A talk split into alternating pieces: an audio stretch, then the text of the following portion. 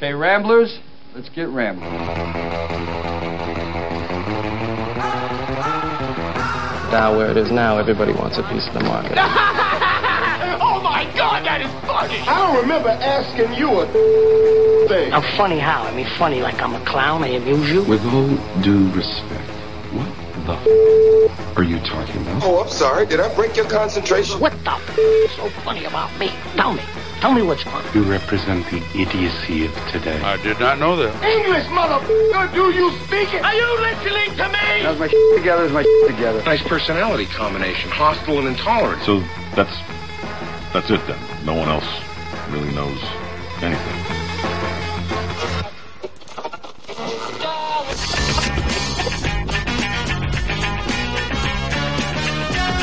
Welcome back, Stocks and Jocks. I'm Tom just met over the board. SP futures up 18. NASDAQ futures up 89. Dow futures up 88. This after a massive, massive comeback in the market yesterday. Did I say massive? It was a massive comeback from down 85 uh, spook points to like almost unchanged. Uh, I've seen one of those once in a while, but not very often. Do we have Mr. Brendan with us? Yes, I'm here, Chief. How are you this morning? I'm doing all right. How are you? We we slipped our way in. Pretty you good. Still uh, slip sliding away a little bit on our block as we kind of faced the wrong way downtown here, but uh, we made it. are you in Michigan or are you here? Uh, we came over here because we've got a couple of things early this morning with uh, an architect visit later on today, so we came over yesterday. Um, I'm sure you're So we're back in Chicago this morning. um, building a uh, a massive res- resort like in Idaho or someplace to make good your escape. Uh, it's in Michigan. It's not in Idaho, but we are building a new house over there next to the house we have now. Well, yeah, everybody knows you need two houses. It's uh, it, it's about the same size as the house we have there now, but uh, it's nice that we can watch the construction going on while we're still there to make sure there aren't any problems. Um, what was wrong with the old house? Uh, it's got two stories. Oh, So we're we're putting everything on one story because we're projecting ahead. Hopefully, it'll be another fifteen or twenty years before we need it. But we'd like to have everything on one floor, including all the bathrooms. Right now, the bathrooms are downstairs with the bedrooms, and the living spaces upstairs. I, I, So uh, um, th- this all started because I wanted to have a garage to protect the car, and one thing led to another. So we're building a new house. um, well, that that happens. well, it's not like you can sell the old house. What do you do? You know that problem. Yeah, so what are you going to do with the old one? We're going to sell it. Oh, I mean, it- it's in other words, it's not right next door. You can sell it. It is right next door. It, the, the, it's on the lot exactly next door. We can see the new house under construction Oh, right now right. out our window. It's uh, probably like 50 feet away from 50. So you don't have like away a, from. uh, you, so you do not have like a a two acre lot you can't separate, and you're building a house next to you so you can tear the other one down. You're you're, you're building a new house that can sell the old one. No, it, yeah. but each each um, each site is a half acre with the house in the middle of it. Ah, okay. And so they're they're clumped together in an angle so that uh, we're fairly close to a neighbor. We're we're clumped with three other houses uh, in our in our little section of the development. You know what? I've every house is on a standalone half acre.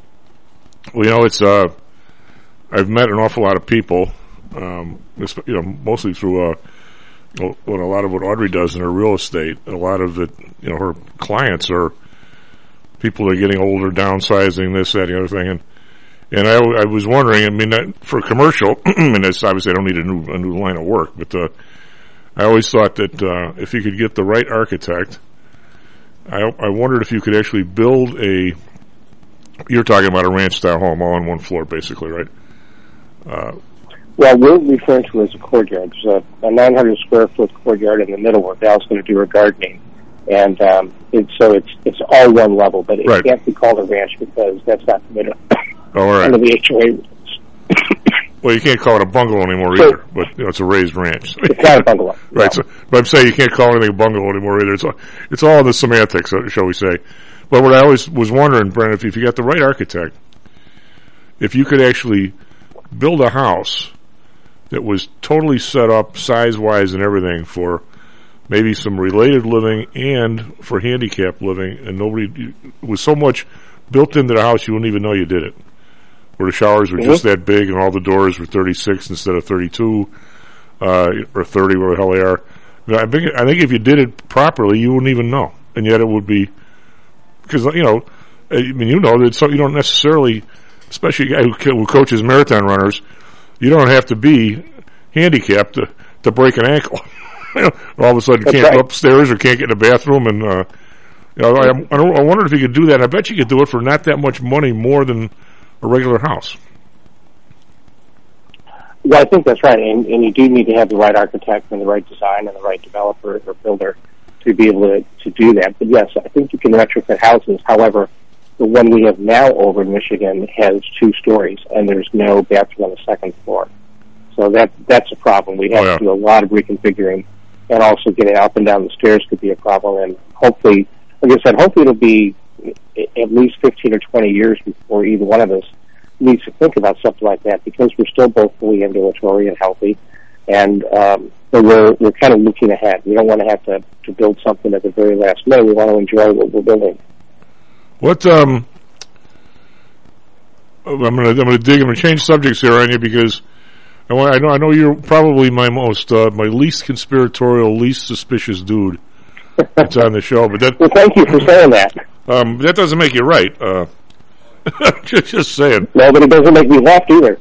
right? It does it, it does do something. We're um, a, a uh, it's almost sort of the same uh, subject.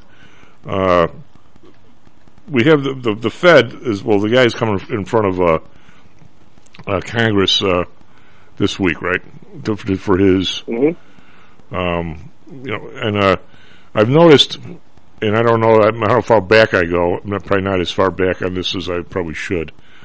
Um, it seems like every time these guys have had a meeting lately, that that week they pour incredible amounts of money into the system, and then maybe the next week or the week before, maybe the week after, more often they cut back a little bit to get down to their their 130 billion dollar number that they tell everybody in the because they've had some 90 and 100 billion dollar weeks. Yet at the end of the month, they always get it back down to where they say they're going to be or close to it.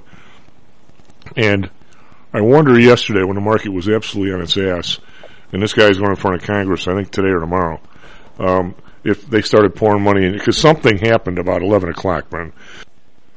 All of a sudden, the bonds actually went went flying up. Now, which you wouldn't even be. This is the same thing that happened at the last meeting when they came out and told everybody, "Look, we're going to start, you know, this many increases, and we're going to cut back on this." And anybody who listened to these guys at all was short bonds, and of course, they rallied right up everybody's behind. Now, yesterday, the same thing happened. About 10 o'clock, all of a sudden, the, the TLT, which is like the bond ETF, was down. All of a sudden, it started creeping up, and I'm thinking, I'm really glad I adjusted my positions when it was down because this thing's coming back. And sure enough, it did. Now, I didn't pile on and, you know, go buy a whole bunch of calls or anything. I mean, I obviously wish I could have or should have, but I did not. But I mean, all of a sudden you notice it's the same. It's the same pattern. And now I'm going to say that I, w- I would wouldn't be a bit surprised. I'm not going to predict that the same thing happens this week. That the market comes back while he's talking to Congress. And just so coincidentally, Federal Reserve Vice Chair Richard Clarida quietly admitted last month that he had failed to fully disclose financial trades in February 2020, and he resigned yesterday. Mhm. I, I, this, you know, I, uh,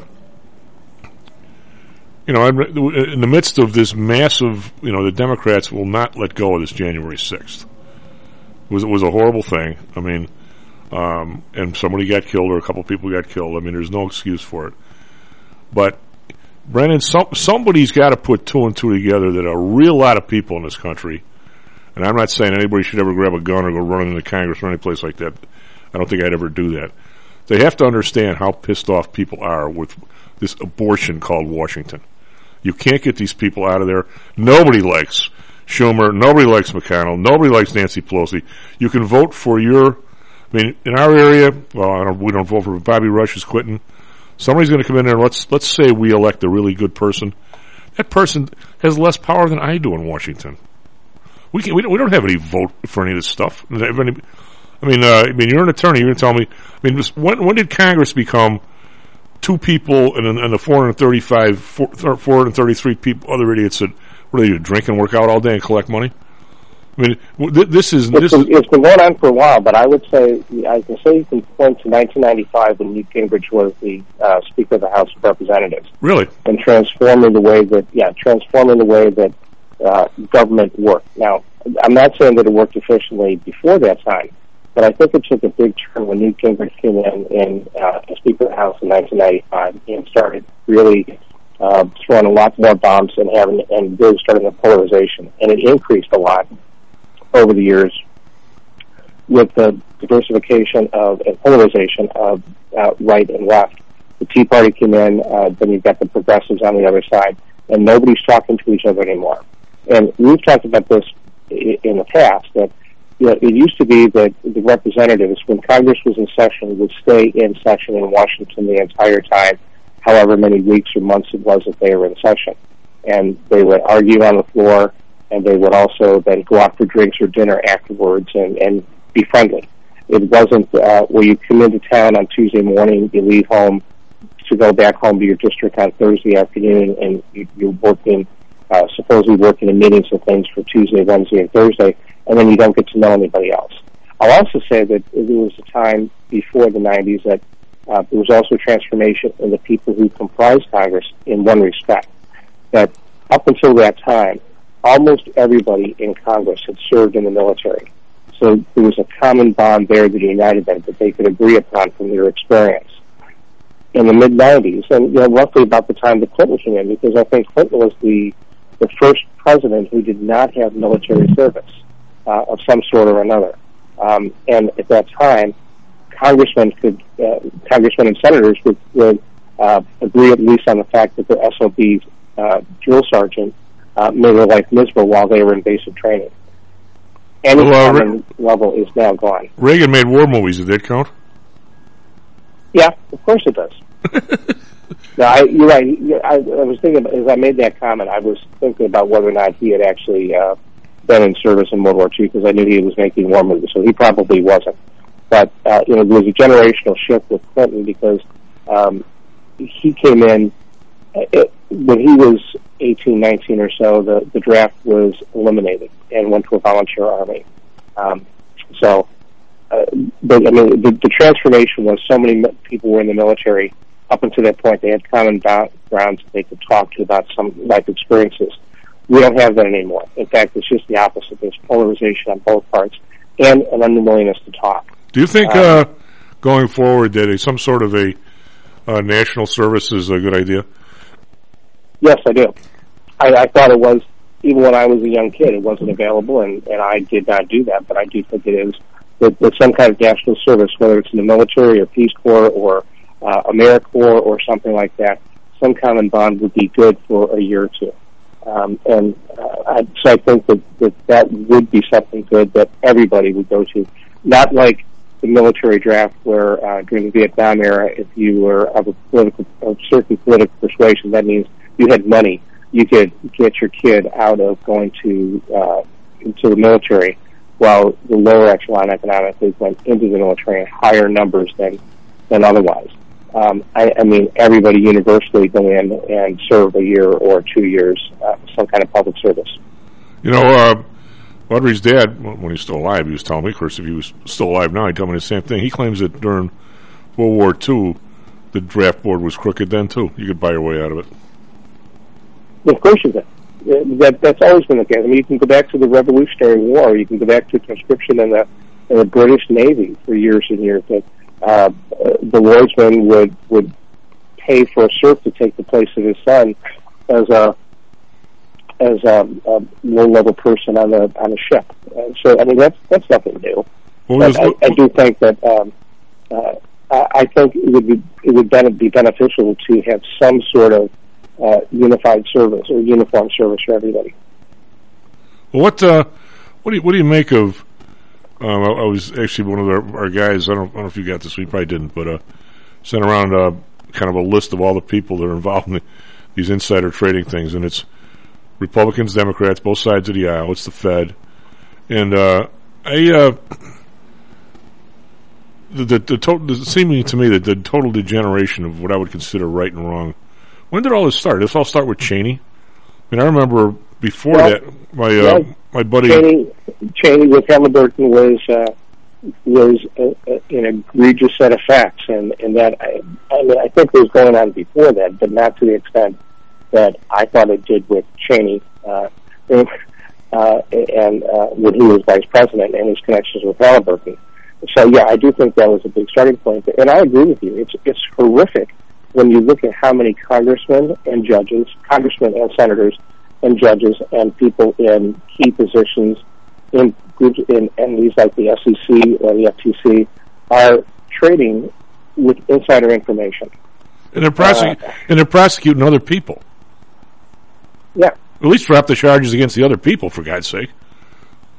I, I agree. If you're not going to hold, if you're not going to hold people like Loeffler and Barr and uh, some of the people like the SEC commissioners, then um, then you can't continue your process against other people who don't have those political connections. Well, I think probably back in the in, in the day, this this stuff was a little more silent. I mean, it's only if you kind of knew people, you knew some of the stuff was going on. I uh, mm-hmm. I will uh, kind of relate a story, and uh, this this happened to me personally. There was a was was my the Yankees were in the World Series. It's my last year on the board, so it had to be ninety eight. Was that long term capital? Was that ninety eight? I think it was, wasn't it? That sounds about right. I think long term capital was yeah was in that late nineties, early two thousands range. So that could be about right. So I I, uh, I was a chairman of the marketing committee. So we rented a skybox. Well, there was no such thing as a skybox. We, the CBOE, uh, had a skybox, which actually was a private suite behind the grandstand at Old Yankee Stadium, so it wasn't much of a skybox.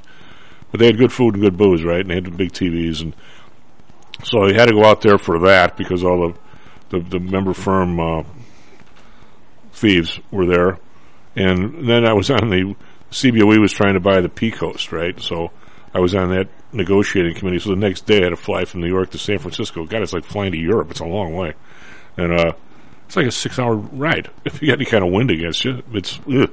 anyway. So, but anyway, I'm out there, and uh, they had talked about a, a, blast in the past. The CBOE uh, had offered and, and, flew out Moose Skowron of all people to sign autographs wow. for these guys, and uh, well, anyway, that's kind of a little separate story, but he, what a great guy. God, what a great guy. And, uh, so we're sitting there and they just had this massive move in the market this week, something like yesterday. But the OEX, uh, was, was the market really in those days. Uh, now it doesn't even really trade much. CBOE shot themselves in the foot on their own product, but they, it's another, that's another four hour discussion. Um, anyway, the, so the day before, or the, or the week before, we were down real heavy on a, on a Friday morning, which was expiration and then all because it is long term capital and it was the Russian debt and all kinds of crap was happening. And all of a sudden, the Fed at ten o'clock in the morning, the market started to turn. I kind of smelled a rat, so I I lightened up a little bit because I was short. Everybody was short, and but I never. I, I all I traded was I wasn't all I traded, but I, tr- I stood next to the put guys. So basically, I traded puts more than I did calls, and uh, you know I became a pretty good put trader because 80% of the trade was in the calls, and I stood next to the put guys. So it was a down day. It was kind of my day. Uh, so anyway, I'm trading them, and i kind of noticed a rat here. When, and then about 10 o'clock, the Fed lowers the discount rate like in the middle of the morning on an expiration Friday. And I'm like, what the bleep? so the market immediately turns around. A lot of people had come in and bought these calls uh, that were out of the money that all of a sudden weren't out of the money anymore and a couple of friends that I'd known in the OEX forever essentially got carried out and never traded again, right? And there's 350 people in the mm-hmm. pit. And it was a pretty brutal day. I ended up, I think, about even because I had, I had, I had, I had bought some calls to cover the puts I had, and I made almost as much on the calls I lost on the puts. Anyway, so I was lucky enough to save my own ass, basically. And so I get to Washington, or New York, and one of the guys from one of the firms comes over and he says, by the way, I have a friend at the Fed, and he wanted me to ask you a question. And I'm thinking, where's this going? I go, why me? And he says, well, we all know you're an OEX trader and you're in there every day. And uh, when that happened, um, how many people got hurt?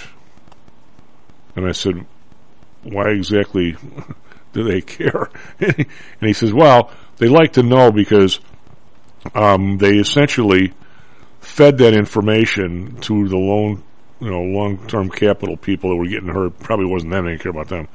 A couple of the firms that evidently had big, big exposure to long-term capital, and they essentially threw them a bone, and they were in the, the people in there buying the calls from the people in the pit, my friends. So they essentially were able to cover, you know, some percentage of their losses by this move in the Fed. And, and so when, when I when I'm as cynical as I am, Brendan, it's it's for reasons like this. So they essentially uh-huh. used the policy to turn around. I don't, who knows if it was Goldman? It probably wasn't Goldman. It was probably you know some bank or somebody who was out you know twenty million bucks, and they made they let them make ten million back essentially on the backs of the OEX traders. And uh, Well, speaking of cynicism in your cynicism position, what about the Bears and getting rid of Pace and Nagy? We're, we're getting near the end of my time period. I did. I thought we would. I thought Well, we what do you- what do you think of a- between what happened with the market yesterday and the Bears taking their action with well, they're they're, they're obviously connected. You know, the Bears firing their coach. what what do you think of a of a guy that what is George McCaskey? Matty thinks I'm wrong on this, but I thought I, I read yesterday he's been in charge 12 years, and this is his fourth general manager. But Matty says more like 15 years. But I mean, do you think the guy could look in I think it's it's like 15 years, and uh, is this is well, this will be his fourth manager, right? So you, you, guys are probably well. That that that doesn't say much for your track record if you're him. No. So I think you've got to complain to the owner to get him fired. But how is that going to work out? He's not going to fire himself. Well, yeah, especially when they're when they're going to they take over Arlington Park. You know, That's right. somehow this whole thing. And I, I'm what I'm most worried about is who he's got on this committee to find the new GM. Uh, you know, you've got the only football person, and I, when I'm looking at this committee, I do not consider Ted Phillips or George McCaskey football people. no, But the only one who's who is identified as somewhat connected with football is Bill Polian, who hasn't been around in the NFL in a, in a meaningful position for ten or twelve years. And wasn't he the guy who was also instrumental in finding both Nagy and Pace Yeah, and yeah. John Fox and Yeah. part of that whole thing when, when they got those guys? Yep. Yeah. When what is uh what does the, the the the diversity lady do all day? Uh, well, I, I think in any big organization like that, there are quite a few things for a DEI person, diversity, equity, and inclusion person to to handle in an organization like that in the transformation. But I'm not sure what kind of input she would have with something in football knowledge. Uh, But if you walk by, I know I know maybe from a you're leadership standpoint. I know you're more into this than me, but if you walk by her desk at ten o'clock next week, what's she doing? What do you do?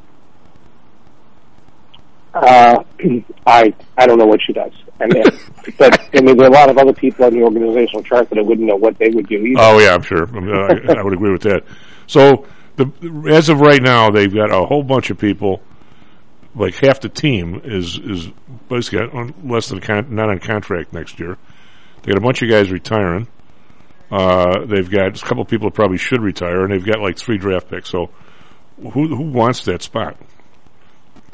Well, I think that's the the biggest thing, the biggest scaling of, of Ryan Pace, that he's traded away too many first and second round picks on uh, on deals that didn't work out. I mean, you could argue that the Khalil Mack trade did very well, at least it did in 2018, but you know he's been out of action for more than half of the season. I think he missed 10 games this year, eight or 10 games this year, um, and that was two draft picks. It was two draft picks, two number one draft picks for first round draft picks for um, for Trubisky. He traded up two draft picks to get Fields. Yeah. Uh, so the cover is bare. You know, he, he's put the Bears in a terrible position because uh, his people haven't worked out, and and um, and, and really badly because they can't fill any other positions like the offensive But even if they did, even if they did or the work out, backfield because of his mistakes. even if they did work out, the price is too high. You can't give up people in a 17 game season. Your depth is more important than the That's people. right. Anyway, I think we and, and you can't bring in. And he may be lucky to he found guys like Darnell Mooney late in the draft, and you know Cody Whitehair further down than was expected. Roquan Smith, uh, uh, Eddie Jackson. I mean, he's, he's found some guys that that did pan out at least for a couple of Well, seasons. Mustipher walked but on. There were too few and far. Yeah, the kid from Notre Dame, the center, walked on. They lucked out there. We got a dash, Brendan. Yeah. A good luck on the house, buddy. Talk at you next week. SP Futures up 15. NASDAQ Futures up 80. Be right back. Stocks and Jocks. How much confidence do you have that your investments will make you wealthy? Do you truly know the odds? Welcome to Luckbox. The control freaks guide to life, money, and probability. Luckbox shows you how to gauge the likelihood of success before you commit to an investment or any other decision. And Luckbox is free for one year at luckboxmagazine.com slash jocks. Each new issue dives deep into the current investing climate, separates the signal from the noise with relevant trade ideas, and equips you with cutting edge tactics you don't already know. Luckbox is the essential magazine for proactive investors who are hell-bent on pursuing life, luxury, and happiness through sports, fitness, travel, food, spirits, music, and a whole lot more. Smart investors don't bet on possibilities, they play the probabilities. Luckbox is $7.99 on newsstands, but you can subscribe for 10 free digital issues at luckboxmagazine.com slash jocks. Don't rely on luck. Get Luckbox at luckboxmagazine.com slash jocks.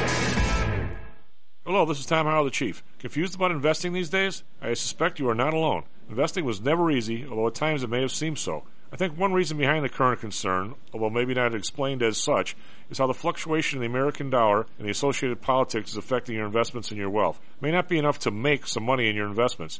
You may need now to make enough to exceed the amount that your leadership is depreciating the value of the dollars you've worked your whole life to accumulate. That same leadership has seen fit to maneuver risk-free interest rates to near zero. Providing positive risk-averse returns in a zero interest and declining real wealth environment is by far the toughest assignment I've ever had in my years as a money manager. I'm sure that a lot of you have heard that one way to possibly deal with this problem is to invest in so-called hard currencies like silver and gold. The idea being that they will retain their relative value in the face of devaluation of paper currencies like the dollar. To be honest, I have never been a gold bug. I've always had faith that having enough dollars and a good investment strategy was good enough. Now I'm not so sure. But I do know that if I did invest in gold or silver, I'd want to do it in the same manner as we do with PTI for investments in the market, with defined risk. If you feel the need to invest in gold or silver, we can do it using the same strategies that we use for our protected index program. No matter what you invest in, we feel that you need to know and control your risk. Find us at ptisecurities.com. That's ptisecurities.com. Is your business being challenged by the complexities surrounding healthcare reform or other matters related to human resources management? If so, then Cognos HR can help. A longtime friend and contributor to the Stocks and Jocks radio program, Cognos HR provides its clients with a perfect blend of strategic consulting and day-to-day HR management to drive overall improvement in business performance. Companies that join the Cognos HR family are better able to manage healthcare costs, enhance benefit offerings, and improve employee satisfaction by leveraging our access to Fortune 500 benefits. Our innovative onboarding and payroll technology, along with our constant attention to detail, enables us to provide the highest level of quality service to our clients. Now, your time and energy can be focused on generating business and increasing your bottom line. We'll take care of the rest. For more information, call us at 630 401 8810 or search us on the web at cognoshr.com. Cognos HR, Innovation in Human Resources, licensed in Illinois and Arizona. Stocks, jocks, Stocks and jocks. stocks and jocks. You are out of control. Here, right now, right here, right now, right now.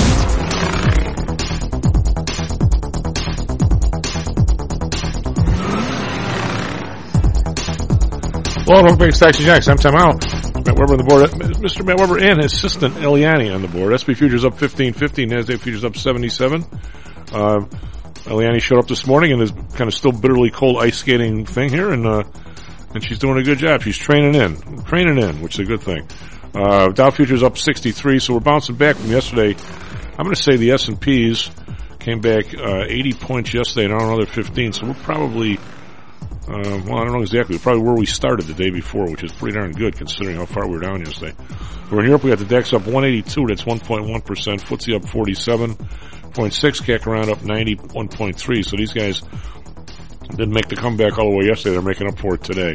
Uh, Asia, Nikkei, these guys are going the other way. Nikkei down 256.9%, Shanghai down 26.7%, uh, Hang Seng down 7, let's, let's call that unchanged. Uh, yesterday, as a way of review, the Dow was down 162, S&P was down 6, and NASDAQ actually made it positive, uh, up 6, and I'm going to say it was down 2 something at one point, uh, at least, uh, uh, down 1, uh, one basis point to 1.76 or 1.77 yesterday, so not much there. The uh, Bund minus 0.04 only as it's trying to make its way to zero. Japan positive 0.16 again, which we haven't was positive 0.04 for literally years. Uh, oil up a dollar sixteen, seventy nine thirty nine, trying to make it back to eighty. Brent up 109 to 81.96. Natural gas down 5 cents, 402. RBOB up 3 cents, 230.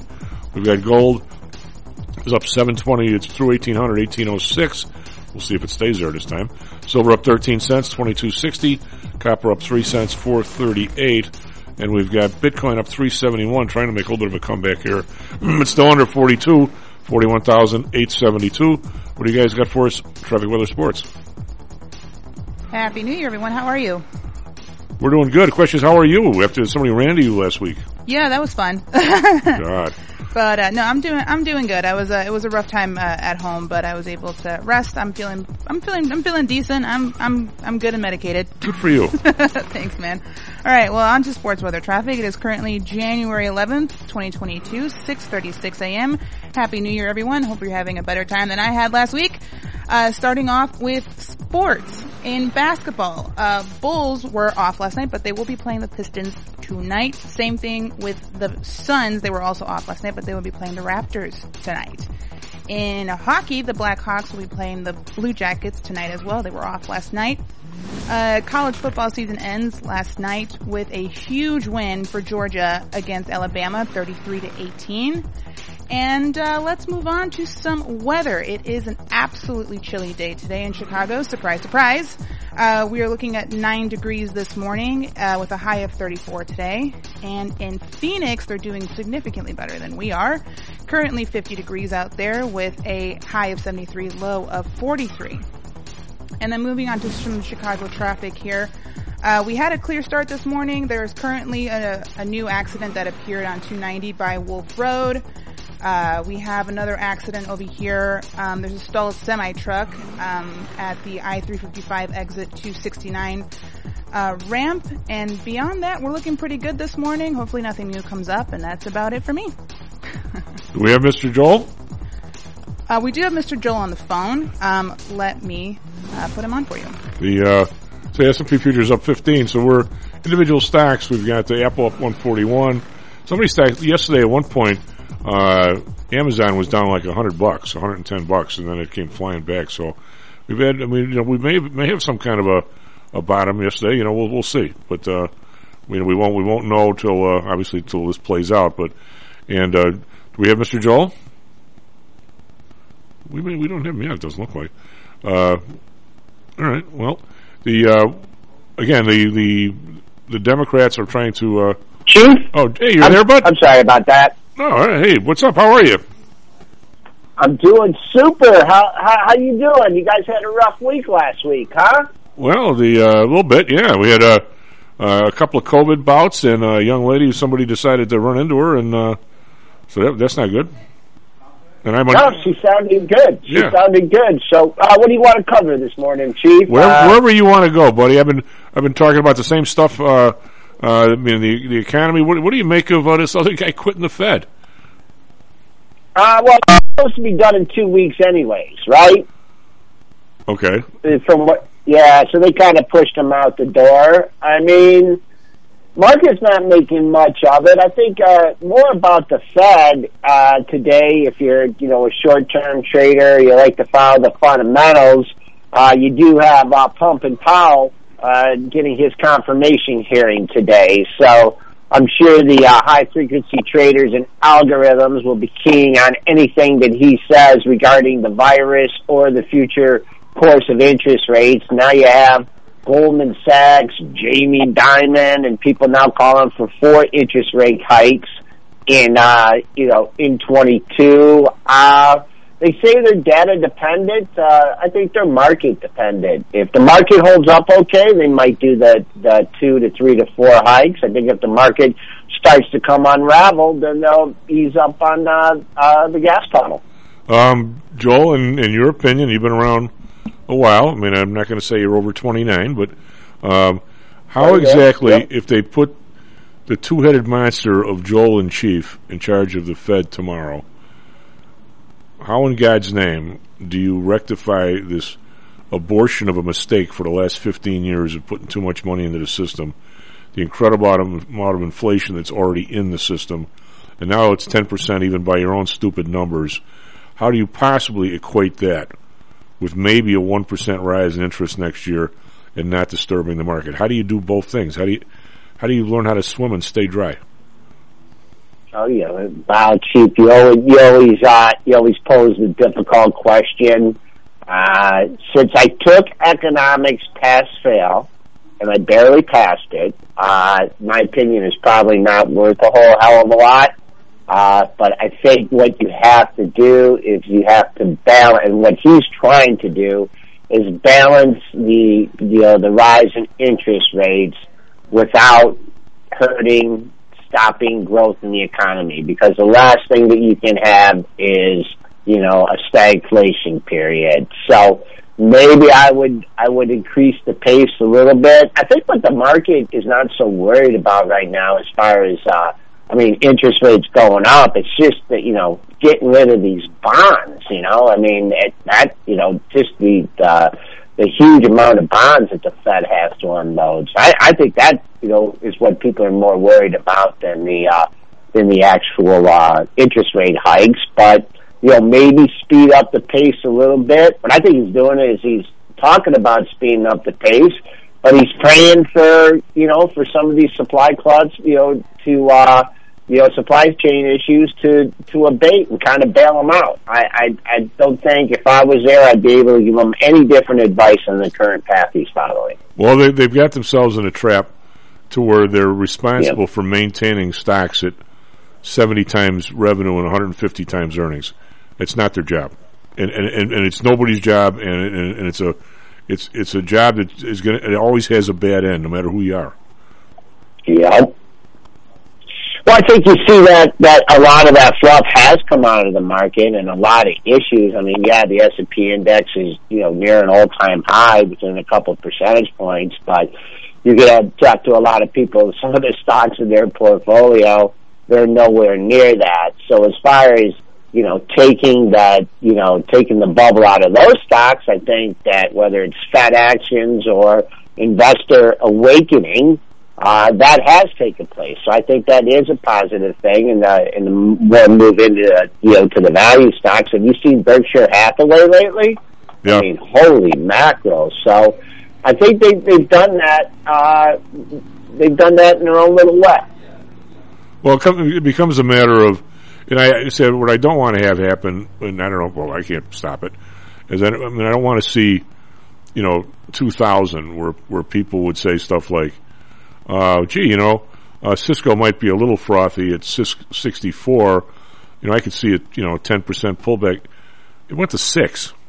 You know, we're not, we're not, I mean, I, I don't want to see, start seeing that kind of stuff happen. And yet there's, there's stocks that I, you know, if, if they're for 350 and all of a sudden they're trading 320 and 48 swinging idiots come on TV telling you what a bargain it is because it's down 30 bucks when I wouldn't give you 50 for it. I mean, I, just saying. I mean, not, you're right. There aren't very many of those now, and there's less than there were because we have seen some some rationale come into a lot of these areas to where some of these things might actually be a buy.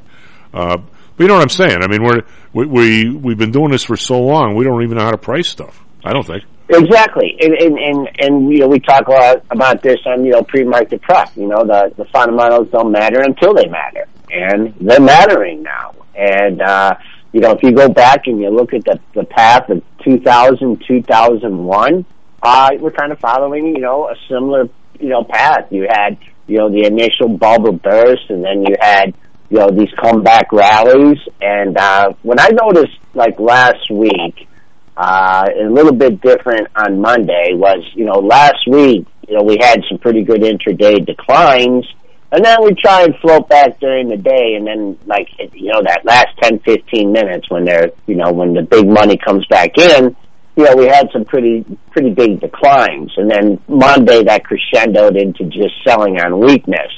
Now that didn't happen yesterday. You had the reverse effect where you know, it was a it was a tremendous rally off the lows. So you're right. We we're right back where we were on Thursday, just a little bit above that level. We've taken back half of this move.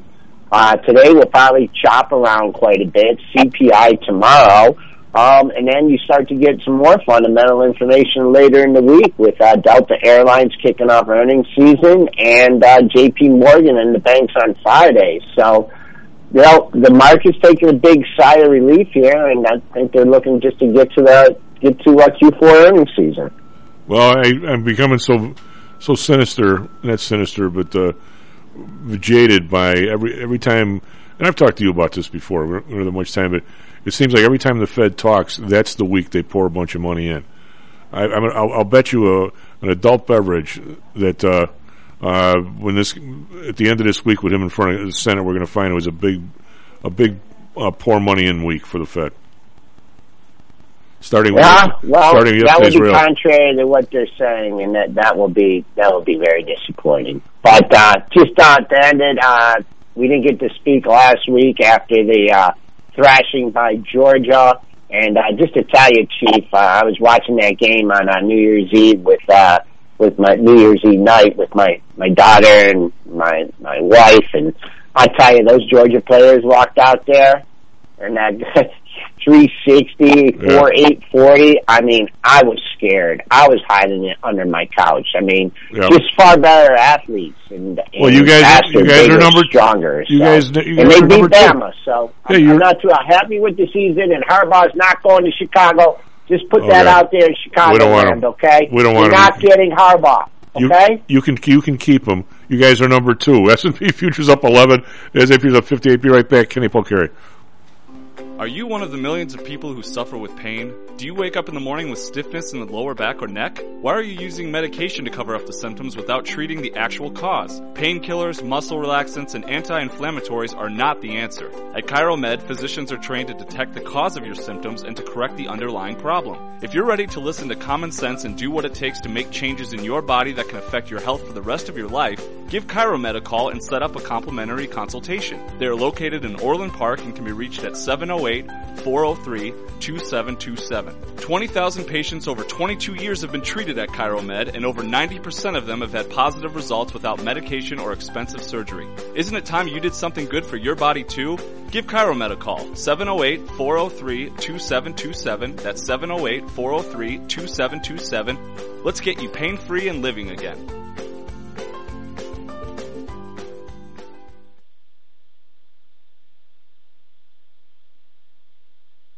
Are you one of the millions of people who suffer with pain? Do you wake up in the morning with stiffness in the lower back or neck? Why are you using medication to cover up the symptoms without treating the actual cause? Painkillers, muscle relaxants, and anti-inflammatories are not the answer. At ChiroMed, physicians are trained to detect the cause of your symptoms and to correct the underlying problem. If you're ready to listen to common sense and do what it takes to make changes in your body that can affect your health for the rest of your life, give ChiroMed a call and set up a complimentary consultation. They are located in Orland Park and can be reached at oh 708-403-2727. 20,000 patients over 22 years have been treated at ChiroMed and over 90% of them have had positive results without medication or expensive surgery. Isn't it time you did something good for your body too? Give ChiroMed a call. 708-403-2727. That's 708-403-2727. Let's get you pain-free and living again. Hi, I'm Audrey Johnson, an owner of Home Source Realty and a frequent contributor to Stocks and Jocks. If you're nervous about the stock market and considering diversification, or are looking for a rate of return way better than your banks, consider adding rental properties to your portfolio. Whether it's a condo, single family, or multi-unit building, I can help you select a property that meets your financial needs.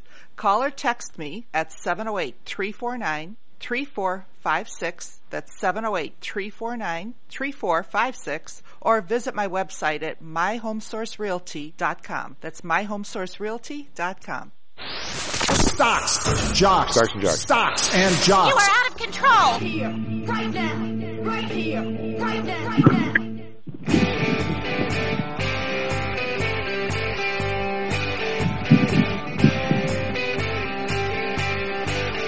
Well, well, right back Station Jack. Sometime out.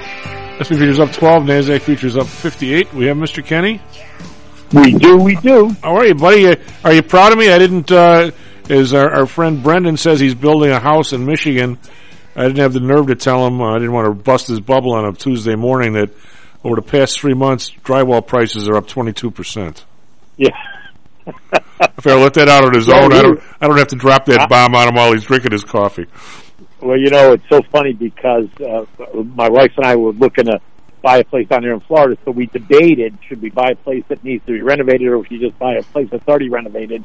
And we went back and forth with it. And I just decided that I didn't want to take the chance of buying a place that needed to be renovated and then getting caught in not only you know skyrocketing prices for everything, but then the supply chain shortage and then worker shortage, and then be stuck without a place to live for you know six months or eight months, um, which made no sense to us. So I, I went the other route. Well, my uh, significant other showed a house yesterday uh, listed for a million two, and uh, it was a guy that actually you and I uh, we were, may have heard of him, not not as a trader, but as an architect, and he built he built a lot of it, uh, or his his guys, his guys, and uh, she says. You know, it's a big place. So I mean, it's you know, it's got a big uh, entertainment room where if you don't have a bunch of kids, you don't need. But anyway, but she says the, the weird part. She goes, I, I, I would bet to recreate it today, it's a minimum million seven, million eight. I mean, yeah. I mean, it's uh, it's scary. I mean, it's almost, almost have to wonder if your if your insurance is enough on your house. I mean, if it, well, if God help you, if you ever did have a fire or hurricane, I mean, it costs to replace it. I don't even think it's close to what what you paid for the place. I, I mean, I got to tell you, I continue to be stunned down here in Florida. I got a buddy of mine who just built a brand new house. He's a builder himself, so he built it. It's a gorgeous house. It's probably maybe it's four thousand square feet. It's four bedrooms. It's well, you know, huge, four bedrooms with en suites. It's a beautiful, typical Floridian one level home. Gorgeous backyard, blah, blah, blah. The thing cost him about two and a half million to build, land included, right? Because he owned the land. Two and a half million to build. You realize he was just putting the finishing touches and the real estate agent came up to him and said to him that he's got someone willing to pay him seven million dollars for this house just because he wants the he needs it and he wants the house. And this guy said to me, "What do I do? Yeah. I have to bid." I had Are a- you kidding me? I mean, it's like stupid. It's absolute stupidity. Uh, can I talk to a real, real quick story? Because I mean, you, you'll understand that I, I love talking to you because, well, for a lot of reasons, but mainly because you, you not only, well, but you have the experience of the New York floor, you know what's going on in the market, but you also are able to talk to every man, and you can, and I can talk drywall with you, where most people, market Right. people, they wouldn't know what I was talking about, right? But but, Right, but you right. do, and uh, so I was talking to this guy last night who uh, runs the parking lots around here and so forth, and uh, anyway, nice guy. I've been knowing him forever. And he says to me, "Okay, you got to tell me how how is it that some of this stuff doesn't matter what people pay for it?" And I said, uh, "His name is Mark." I said, "Mark, you have You're to going in and out of me. I can Oh, hardly I, hear you. I said, well, "Yeah, you, you are a little bit too." I, I mean, I I said, "Mark, you have you have to understand that the, when when money comes into the system from that the Fed puts in, it never comes in evenly."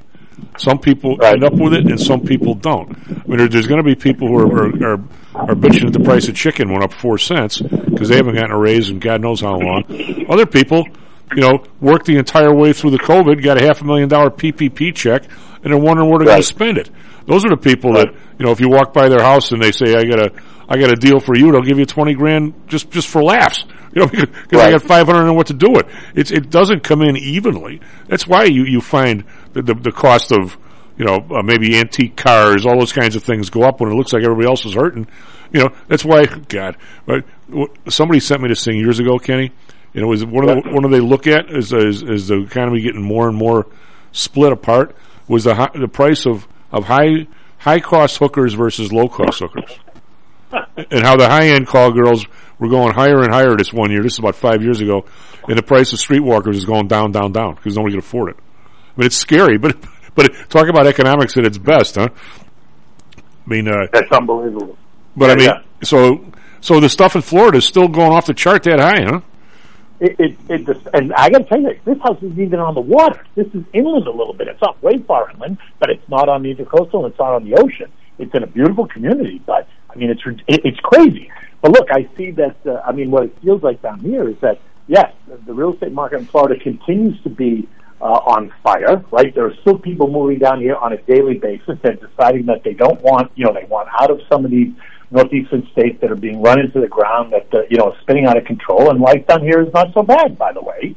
Um, and so I think you know that's going to continue to keep prices elevated, especially if you're either on or near the water. Your prices are going to remain elevated, even if the market slows down a bit. My sense is, um, with with rates go, creeping up a little bit, certainly that should help to slow um, the, the speed at which prices are appreciating. But if you're on or near the water, um, you know, you're, you're in a pretty good spot. Are you you're on the intercoastal, right? Yes. So you, how far are you from? Uh, how long of a trek is it to get to the ocean? Uh, about four minutes. Oh, all right. So you're you got to go through a bridge and all that stuff, or Yeah, yeah. Well, um, uh, yeah. Well, we're on the intercoastal, so we're on the other side of the bridge already. I just have to cross uh, cross A1A, and then I'm on the ocean side. okay, fair enough. That, that's that's cool. The uh, Yeah, it's beautiful. are there sharks in the intercoastal?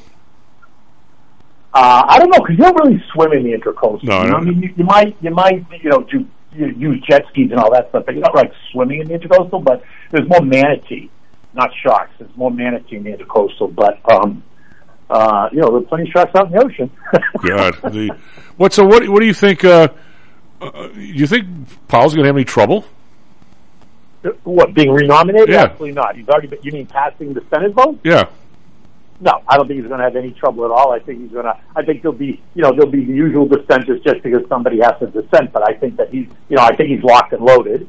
Um, and and uh, I think you know that he's locked and loaded because you know they they had Goldman leak that whole story yesterday about oh there's going to be four rate hikes and we have to be prepared, blah blah blah, which caused the turmoil in the market. But you and I have been talking about this for a while, and I've been saying it for a while. I was absolutely waiting not only for the new year, but waiting until he was locked and loaded. And I think he is locked and loaded, which allows him then to become a little bit more aggressive, and then you see what happens in the market. So I think he is. I think Rail Brain is locked and loaded. Um, and look, uh, uh, Biden's got three opportunities to to nominate either moderate or left-leaning um, uh, people for those three open positions. So that will that will tone it down a little bit. But look, he's going to have to do what he's going to have to do. And you and I have been saying it all along. He's probably six or seven months late for the party. He should have started moving on rates and tapering much sooner than now because now he's got his he's got the you know he's got a he's got a flame up his backside and now he's going to do everything very quickly versus versus doing it the way he said he was going to do it, which was slow and methodical, not to disrupt the, the markets, not to disrupt the, the financial markets. And look what's happening. He's doing exactly what he said he wasn't going to do because now he's forced to do it. Well, but he Because it's completely spun out of control. but he's um, there doesn't seem to be any any respect at all about uh, he's he's going to start it. He's been talking about it now since he's talked about it. He's probably put three hundred billion dollars back on the balance sheet. Into the yeah, yeah. So I mean, it's not like they're doing any. You know, it, it, you know, it's not like we're, we're worried about the the rain coming in the window. We haven't made a move to close the window yet. Right. Well, he's on the one hand. I mean, what are they doing? They're taking it out of one pocket and just putting it in another because they have slowed down the bond buying process. Yet they continue to add money the other way. Right. Right. So they're really, you know, taking it out the front door and bringing it in the back door again. which is what we talked about last time we were on. That just Correct. because they're, just because they're going to stop the tapering or do the tapering and the and the other asset buying doesn't mean they can't make up for it by buying more treasuries. Ex- Exactly right. And so now the question is going to be, you know, what's really going to happen now is they start to try to reduce the balance sheet and and end the tapering sooner and raise rates. How are they how are they going to stay to doing all that and continue to bring you know money in the back door? That's going to be interesting to see. Which is why I think not only did you see yesterday's volatility, but you're going to see you know volatility in the days ahead. And it, again, it doesn't mean panic. It just means understand that that's what's going to happen. So prepare yourself for uh, the, the coming volatility. What did they? What little secret got out yesterday morning about eleven fifteen to turn the market? Well, it was, well, I think there were two things. I think the Goldman secret came out in the morning. They put Goldman up to it. You know, they needed somebody else to kind of toss that balloon out there and float it. So Goldman came out with the you know four rate hikes, and we're going to have to reduce it faster, and taper's have to. And then they brought Jamie Dimon out to counterbalance and say, look. Um, yes, it might be rough, and yes, rate hikes uh, are coming, but the economy is strong, and it's going to be the best year ever, and everyone should just come down. And at that point, you know, they started to go after uh, certainly the Nasdaq because that was down almost eight and a half percent uh, by eleven o'clock yesterday Yeah. from the start of the year, and so there were plenty of people sniffing around for opportunities there. Uh, they took the S and P up, you see, because the S and P is very Nasdaq heavy as well, so the S and P rallied right back. The Dow the transports and the Russell remained under some pressure, but certainly off their lows. But I think it was. I think that's what it was. Do you think it was something different? Well, I just I, I, I think that they just continue to to pour money in when they say they're not, and and every Yeah, time they well, get, okay, yeah, okay, and that's true, but that's true. But you see, that's not that's not out there publicly to see. I think when they when they paraded Jamie Dimon out after Goldman created the hysteria in the morning. Then they have to try to get another face that's calming out there. And Jamie Dimon's a great person to do that, right? He's Oh, yeah. very methodical. People like him. He's a great CEO. The bank has done very well.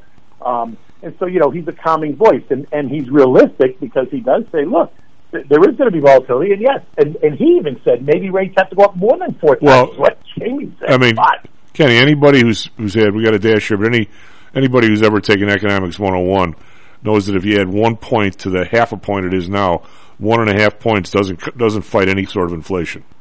No, even which is- close. you which know. is why I think it's all baloney. Which is why I think you're going to start to see even bigger. The, the increases aren't going to be these 25 basis points that they said. They're preparing. I think they're going to be bigger. I think they're going to be half point increases. That's what I think. I think so too. Kenny, thank you very much. Good to hear you hear your voice again. We after last week, bud.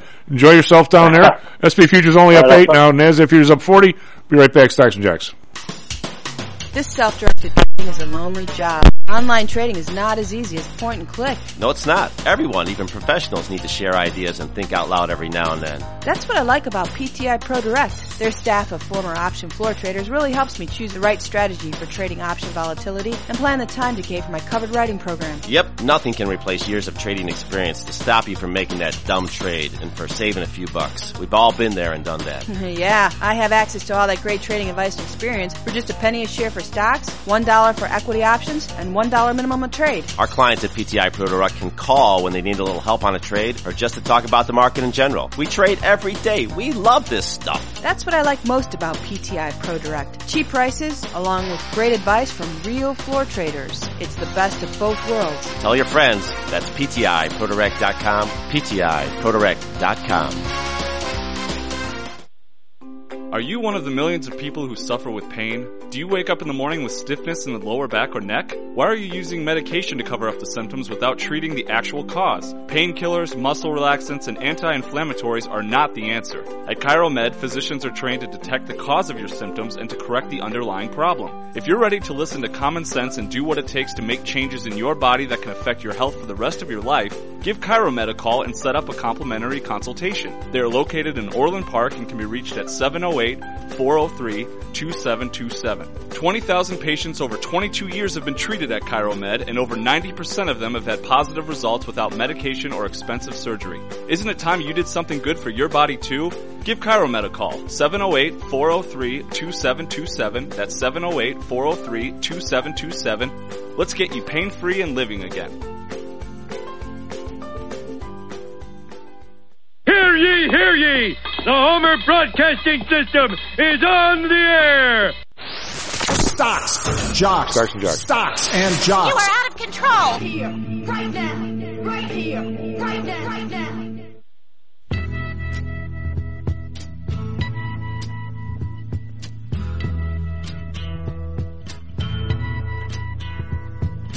Come on, back. Stocks. I'm somehow.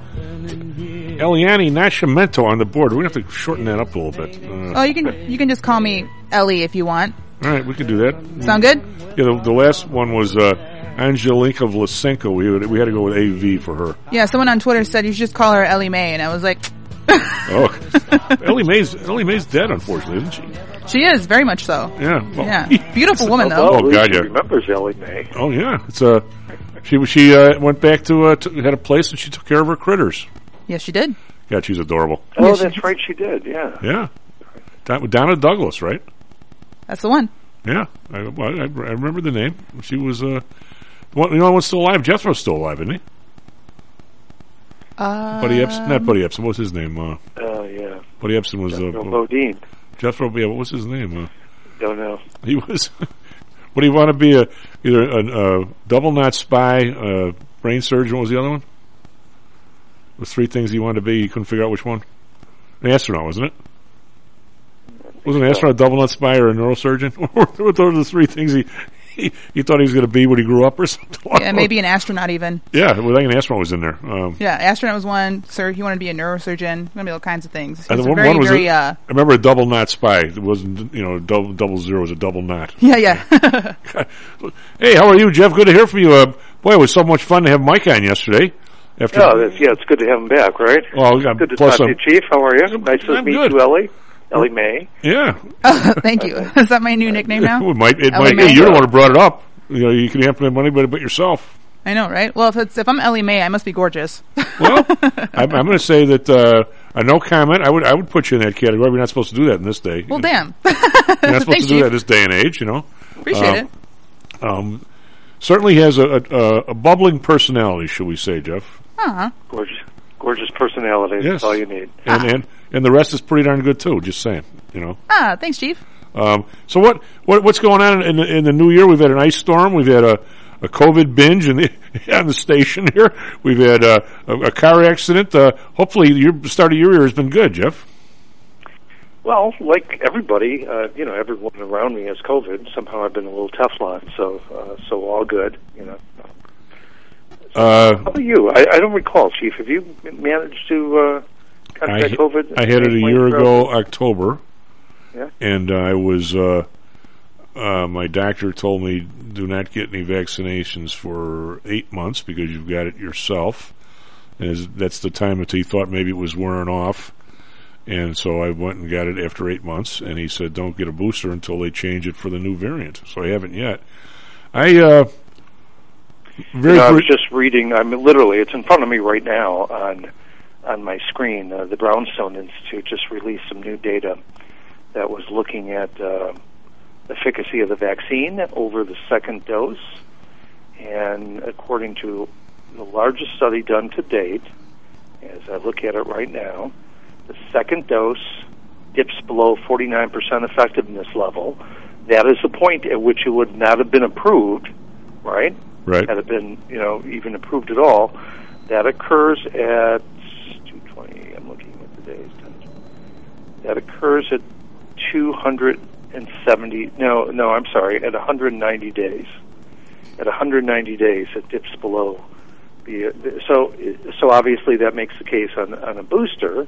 However, the booster now appears to wane effectiveness below the 49% effectiveness level on an average of, let's see, and this is from a, the largest study out of Denmark, or the largest study which happens to be in Denmark, that also appears to be 175 to 200 days. So, so that's obviously troublesome, unless we all want to be on the path to perpetual vac- vaccination. Um, and I guess uh, the most compelling thing, I, I think the most compelling thing I've seen, and sorry to jump right into this, but was uh, Rand Paul questioning uh, the attorney for the NIH yesterday. Uh, apparently, it goes five or six days back, but I just saw the clip of it. Um, and the bottom line there is that the largest study ever done on Omicron and vaccine effectiveness shows that you are seven to eleven times more likely to have to catch Omicron if you have been vaccinated with a booster as opposed to with natural immunity. So natural immunity is seven to eleven, seven to ten, or seven to eleven times more effective than a booster. um, So Jeff, I was, you know, want to give Novak Djokovic a hard time, and believe me, I'd love to see him sit in that hotel room and let Rafa take the 21st title at the Australian and, and take the lead before he retires. But uh, the man is right. If he just recently had COVID, which he did, his natural immunity is much stronger than anything anybody could stick in his arm. and Um, all the data and all the facts suggest that.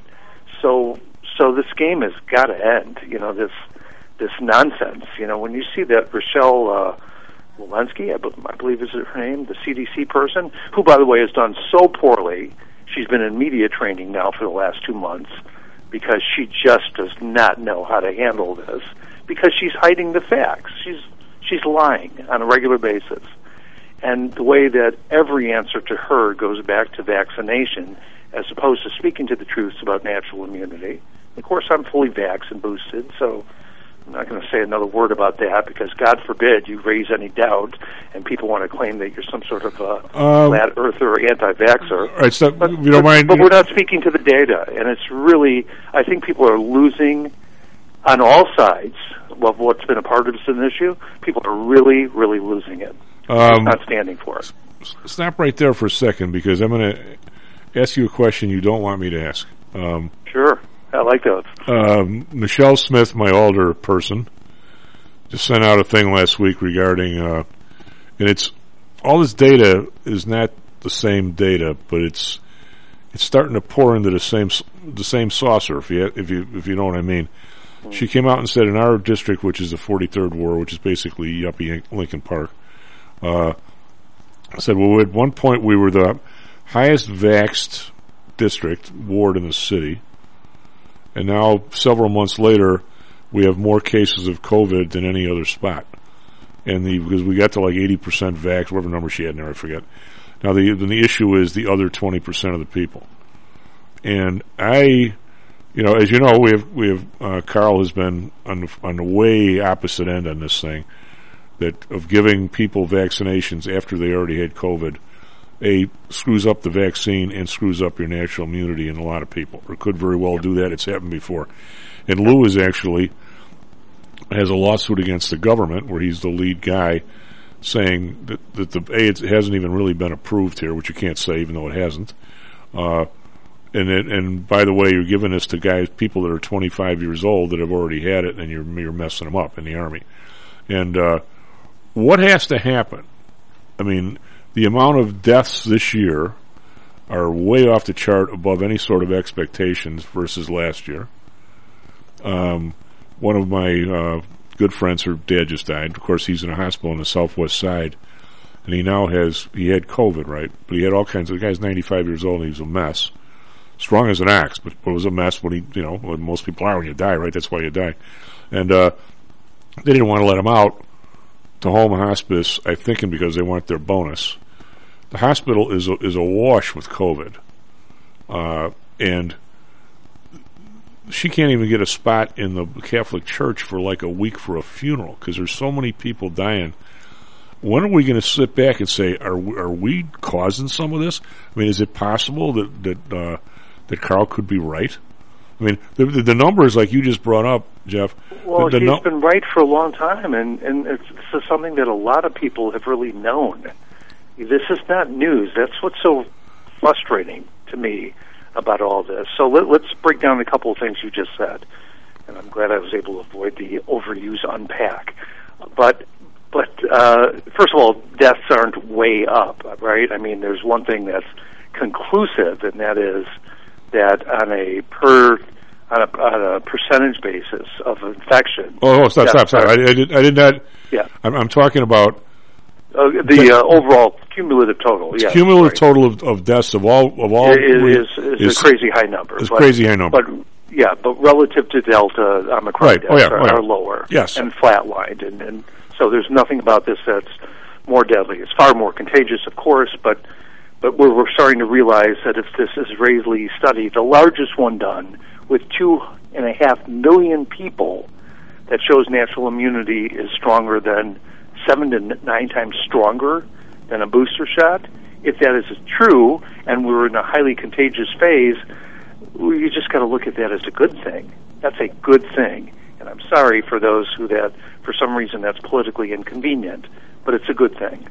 So that's the first point. The second thing you have to break out before you address your question is Michelle Walensky yesterday, or within the last three days, specifically acknowledged that about one third of all COVID cases, with air quotes around that, COVID cases, those people who have been reported dead had an average of four other comorbidities. And if there's nothing else to do, that's a drop the mic moment. Drop the mic, pick up Google, type in the search. If one third of all deaths of the 600,000 plus that you just referred to had an average of four other comorbidities, and in New York State that number is 43%. What are we talking about here? Now, why do we continue? Listen, you know, if I think this is the big lie. You know, we hear the talk about the big lie all the time. This is the big lie. Know that it wasn't deadly. Know that it's not a, a national, a global health crisis. But our response has been a big lie, and the facts have been a big lie. So let's go back one more time. 43% of all deaths reported in New York had an average of four other comorbidities. Well, at one One point, third Jeff, nationwide. Well, at one point, uh, Jeff, I'm going to say a year ago this time, Ohio had like at one point they were 70 percent of all their deaths were nursing homes. That, num- right. that number never got yeah, out. Yeah, yeah. And so, so something that we've known from the beginning that so it gets to your question: What are we doing here? What are we doing here? And what we knew a year and a half ago is if you're old and if you have comorbidities and if you're obese, you got to stay home. Not not kids in school, not people going to the work in their 20s and 30s and 40s and going to their jobs. Those are the people who we have to develop special care for and prioritize their care and figure out how to, how Well, to keep them safe. We also there's a, there's and, a certain and that's amount of what should have been done from the beginning. But there's also a certain So- amount of common sense. Um, I, th- I think in it. In it But but, but let, let me stop. And I, I don't mean to No. step on you because you're the host.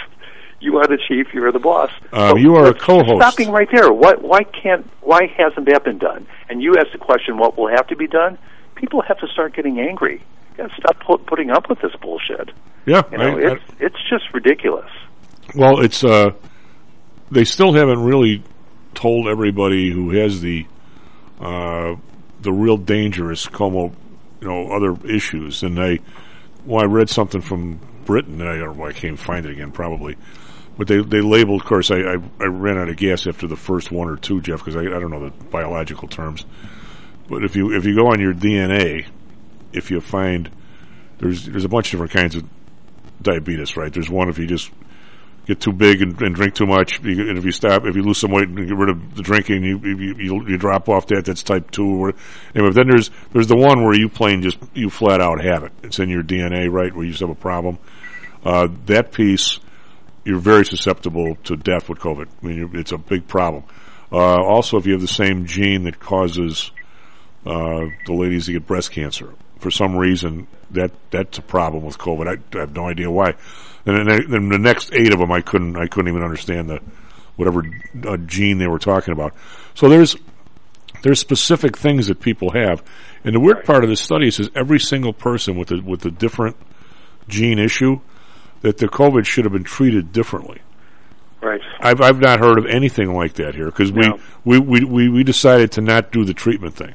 Fauci was not a no, treatment guy; he's a vaccine. conscious decision yeah. by the administration a- not to pursue therapeutics in favor of vaccination. That came out in the Vanity Fair article two weeks ago. But I conscious decision.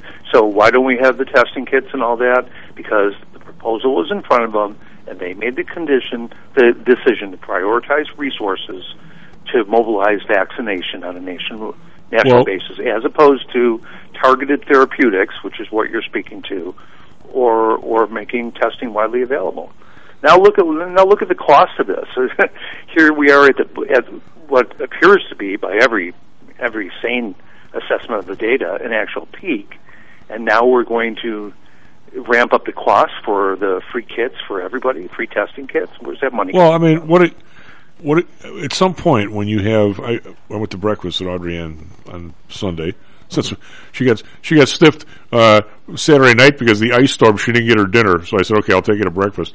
Um, so we went out and uh, next to, next to the breakfast place is a testing center, right? And it, they're out of the good tests, and they all they got is the other ones, they, the rapid tests. Which Jeff, how do you, how do you continue to have half a million people that aren't sick taking a test that is a 10 or 12 percent false positive. That's 50,000 people every day running around thinking they got something they don't. Right. I mean, I, we, we, we've got to stop that. I mean, if you're not sick, you're not sick. Unless you're going to visit your, your grandmom in the nursing home, what are you doing? I mean, I, but I guess my question is, is, is there a chance, and I sure as hell hope at the end of the day Carl is wrong, is there a chance uh, and I'm, I'm getting serious on this on this death thing. The guy from uh, who's the big reinsurance, life insurance reinsurance firm in Indiana? Uh, somebody in Indianapolis. Anyway, the chairman comes out and he goes, "We're paying out forty percent more than actuarial in, in every age group, twenty-five to thirty-five." He goes, "We could we could be in a war or have an asteroid hit the place, and it wouldn't be this far over." Sure. I mean, is is there a chance? I, I just lobbing one out there. Is this vaccine hurting people? Well, it's I'll only answer that theoretically because I certainly can't answer the other question, nor would pretend to have the data to make that conclusion. But the focus on the vaccine is hurting people. It's hurting our care. It's distracting our resources from a more targeted therapeutic plan. It's it's taking our investment in the wrong direction. It's causing political division, and it's it's hurting the country. Yes. Well, I'm no, I'm, I'm talking about. I know. I know. It was, that was a dodge. Well, but, but, but uh, my my view right now is some combination of uh, when people were, were locked at home, some combination of drug problems, some combination of people are just in a nursing home is dying because they can't go visit the person next door in a room next to them. Uh, no no communal dinners. I think a lot of the socialization causes people to not want to live as much. I think that uh, the alcohol record year in booze, drugs, that's a problem. I think an awful lot of people couldn't get into hospitals for routine stuff. I would guess my estimation, again with no data, would be that's probably the biggest single issue. A lot of people might have had a lump, they might have had a mole. Screw it, I can't get in the hospital. They waited six months, now they got a problem. You know, I, I, I'm hoping, hoping, I'm, I'm, I'm thinking that that's what's causing these excessive amount of deaths. Some combination of all that stuff, which should be temporary. Um, but some people, I'm getting some stuff saying, why are we thinking that people have gotten a shot three times now? Why are we thinking that that shot isn't hurting them? In some people, I, I my question is, I don't believe that right now, Jeff. But my question to you is, I don't think you believe that either. But how much worse does it have to get before we at least look at it? Well, I mean, if you want to try to break it down and, and do it uh, unemotionally, you would say that if one third of all COVID deaths were people who had happen to have COVID but had a combination of other comorbidities, and those and COVID then became perhaps the tipping point. Let's let's say that it's let, let's not under, understate that data and, and, and misread it by saying that they weren't COVID deaths because you can still make the case that look they had these four other on average comorbidities, but they were also living. It's like somebody that is um, like a dear family member who's living with AIDS right now, but and has been for 15 years, but having recently contracted cancer, that that general weakness from living with it, that cancer is likely going to be the tipping point. So it's hard to say that it has no role. So you know, I, I, I, I think that's how you have to kind of look at that data and say, well, then what, you know, what what is the vaccine actually doing then? What's it doing positively for people? What's it not doing for people? Well, there's a person, I won't say associated with the show, uh, that had COVID, I'm going to say a year ago. So it would have been not even the Delta variant, probably the first one. Uh, didn't have a problem with it at all barely barely knew he had it. He or she, I won't even say. And soon thereafter, got vaccinated. You know, not eight months like I waited, but soon thereafter, like a matter of a few weeks. Got it again and had a, and was fairly sick. Now, I'm going to sit there and say, it sure doesn't seem to me that the that the vaccine helped. Did the vaccine somehow interrupt his natural immune system from, or didn't it? Or is it, or maybe it just yeah. happened that the new variant. But I'm saying if this is starting to happen all over the place, and just not the one or two people that I happen to know, I'm going to sit there and say, what are we doing? Why, why are we giving people vaccines after they already had it? I mean, I, I mean, at some point the question has to pop into our head, Jeff. We're not idiots. Well, it, well, you know, uh, and as much as he's being trolled by you know morons. Uh, that's what that's what Djokovic is raising that very question right now. Arguably one of the healthiest men on the planet, right? Yeah. I mean, and who then had COVID in December, so his natural immunities would be at an all-time high, right? I yeah. mean, he's fighting the good fight. But look, look how he's being villainized by the press. Well, in, in, in Europe, what is what is with our press? I mean, what what I don't know what's going on with them that that they they know that they're just mouthpieces now and not choosing to report actual facts and data anymore.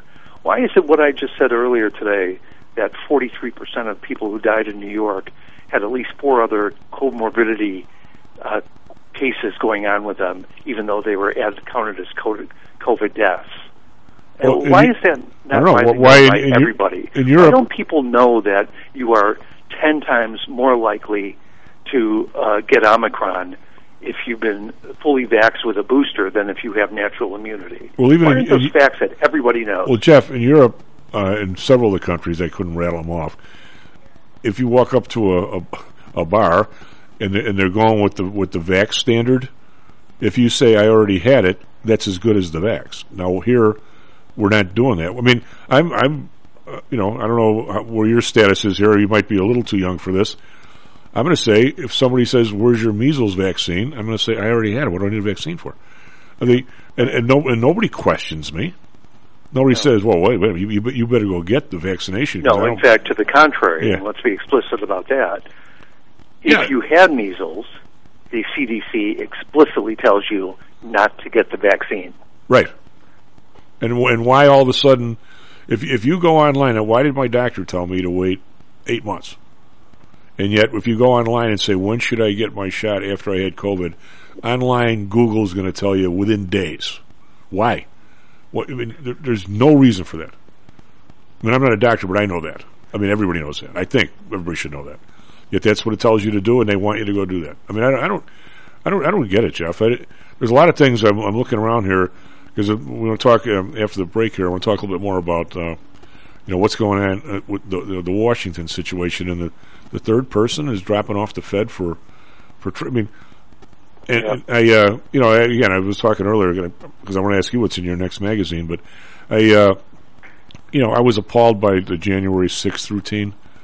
Uh, people, you know, storming the Capitol and somebody dying. I mean, I, you know, I, there's there's nothing that could nothing, nothing could possibly force me to do something like that. Yet, yet I I also understand if you listen to people, a lot of the of the angst between left and right has to do with this particular government is not representing anybody I know. I mean, whether they're left or right, they're not representing me. I didn't. I didn't vote. I mean, how the hell? I mean, I. I, I mean, I have my my uh, representative. You know, Quig- Quigley. Whether I like him or don't doesn't really matter. The, the the fact is, the dude is a pimple on the ass of an elephant in terms of power. And and I didn't elect Nancy Pelosi. I didn't elect who was who was the Republican guy before her. I didn't I didn't elect elect Denny Hastert when somebody put him there, knowing knowing that they had power over him because they knew he chased little boys around. I, where where does this power come from? From where that it seems like it has nothing to do with the population. I mean, anybody who thinks this economy is working, it's like somebody coming up and saying that person's a socialist. Well, what do you think we are now? Well, we're capitalists. No, we're not. We're crony capitalist. We're, we're, we're some combination of some industries with that are are competitive that you probably can't even name. I probably can't even name them. Uh, and, and we have some combination of monopoly, duopoly, cartel all over the damn place. That now, I mean, is anybody? I mean, you have to define what you have before you. I mean, I, I mean, I, I don't consider this government representative at all. Do I think Joe Biden's in charge? I mean, come on. I mean, I, I, I don't, I don't, I don't, know how to change it, but somehow or another, I mean, Brendan was just talking about it was the Newt Gingrich era, and he's not blaming him personally, to where all of a sudden, like the, the, the some people in Congress have so much power, and the rest of them, what do they even do all day? What is the new person that's going to go in instead of Bobby Rush? I And what did Bobby Rush do all day? But the new person going, let's say it's the brightest lady or guy around. What, what, what, what do they money do? for their next election? Yeah, but I mean, what what do they do all day? They're they're just a Democratic They vote. They raise money for their next election. One third of all hours spent on Capitol Hill by elected officials is raising money uh, Well, okay. for their next next election. I, that part I'll, I'll I guess I have to accept, but the other two thirds does does does Nancy Pelosi care at all what this new lady or guy thinks, or even wants to talk to him? Can even get an audience with him? What makes her her the? We got to go to break here. I'm, I'm gonna I'm gonna soapbox, and you're right with me too. You don't want to put me in there. SP futures up nine days. If he's up forty five, be right back. How much confidence do you have that your investments will make you wealthy? Do you truly know the odds? Welcome to Luckbox, the control freak's guide to life, money, and probability. Luckbox shows you how to factor in the likelihood of success before you commit to an investment or any other life decision. Your brain is smarter than your gut, and that's why you owe it to yourself to read Luckbox. We've made it easy because Luckbox is free for one year at luckboxmagazine.com slash jocks. Each new issue dives deep into the current investing climate, separates the signal from the noise with timely, actionable trading ideas, and equips you with savvy investing tactics you don't already know. All while exploring how to live your best life through music, spirits, food, sports, travel, fitness, and a whole lot more. Luckbox is the essential magazine for proactive investors who are hell-bent on controlling their financial futures. It's for overachievers and alpha types who don't buy into Wall Street's investment gurus. It's for mavericks who believe in life, luxury, and the pursuit of happiness. It's for you. Smart investors don't bet on possibilities, they play the probabilities. Luckbox is $7.99 on newsstands, but you can subscribe for 10 free digital issues at luckboxmagazine.com slash jocks. Don't rely on luck. Get Luckbox at luckboxmagazine.com slash jocks. Hello, this is Tom Howell, the Chief. We've talked a lot on the show about risk and suitability, about how your portfolio should match your age, income, and risk appetite. It's been hard for investors to maintain that suitability in the last several years due to a Fed strategy that has driven interest rates to virtually zero. You may have even heard that the Fed was trying to drive conservative investors to a riskier portfolio on purpose, for whatever reason. I'm sure you are aware of investors that took some increased risk, such as longer term fixed income securities, and are now unhappy with that choice. At PTI, we've always stressed total portfolio risk awareness and tried to minimize chasing returns in a tough environment. Well, now it looks like maybe interest rates are moving more towards historical levels. Everyone needs to be aware of what that continued movement might do to your portfolio, both good and bad. We also have a stock market that seems to have stalled, at least for the short term. I think it's time for everyone to take a serious look at their goals, their risks, and their portfolios. Do they match? If not, we can help. We have a signature protected index program. We have ways to hedge against interest risk. We can make that portfolio right for you again. Go to PTIsecurities.com or call us right now. The market can change very rapidly. That's PTIsecurities.com.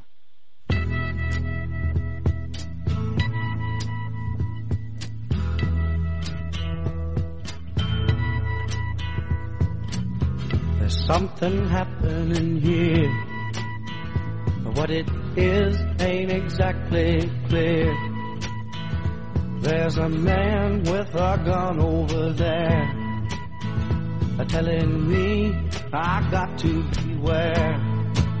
I think it's time we stop, children. What's that sound? Everybody look what's going down.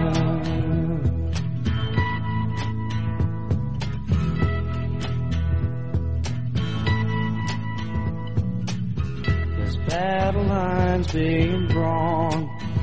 And nobody's right if everybody's wrong. Young people speaking their minds are getting so much resistance from behind. Time we stop. Hey, what's that sound? Everybody look what's going down.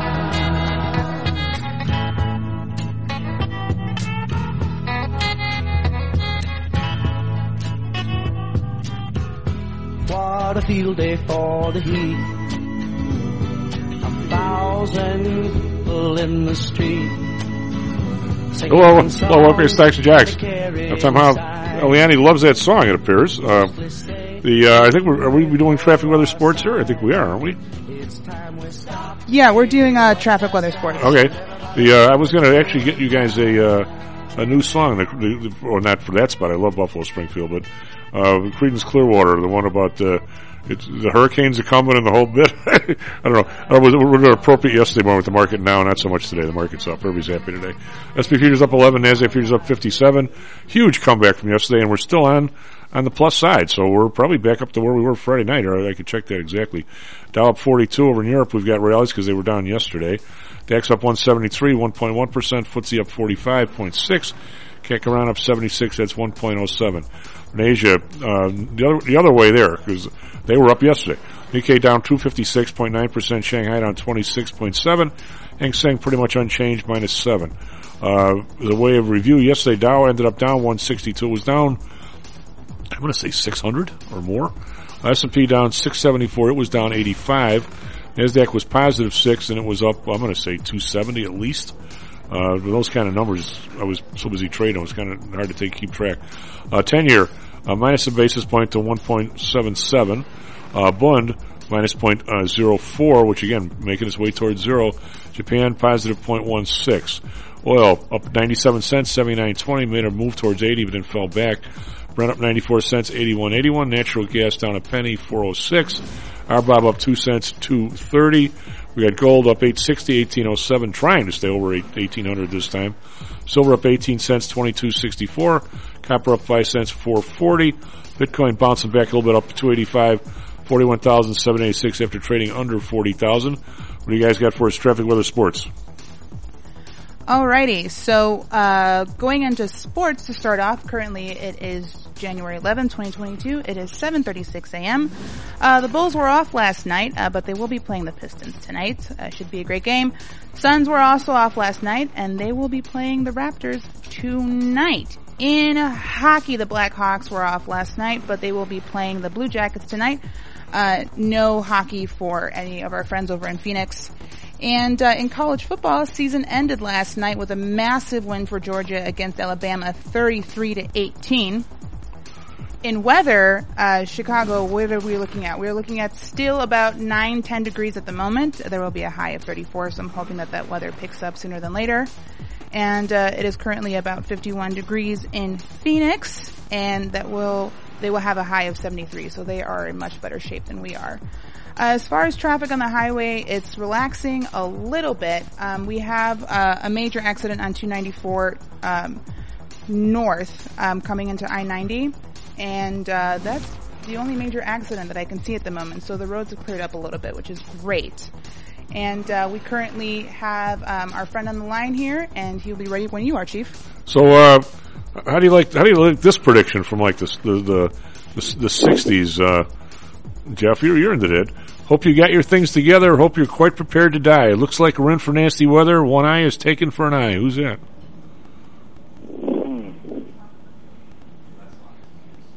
Sounds like Dylan. I don't know. Oh, that? uh, I'll give you the refrain. I see uh, the bad moon horizon. I can see trouble on the way. I see earthquakes. Oh, that's Creedence. Yeah. How's that for a, for a, for a nice a nice how do you do in the morning? yeah, how about it? You wonder, you know, if you actually look at the lyrics on these 60 songs, you wonder who wrote these things. You ever read, ever ever see the lyrics of White Room and the Moody Moody Blues?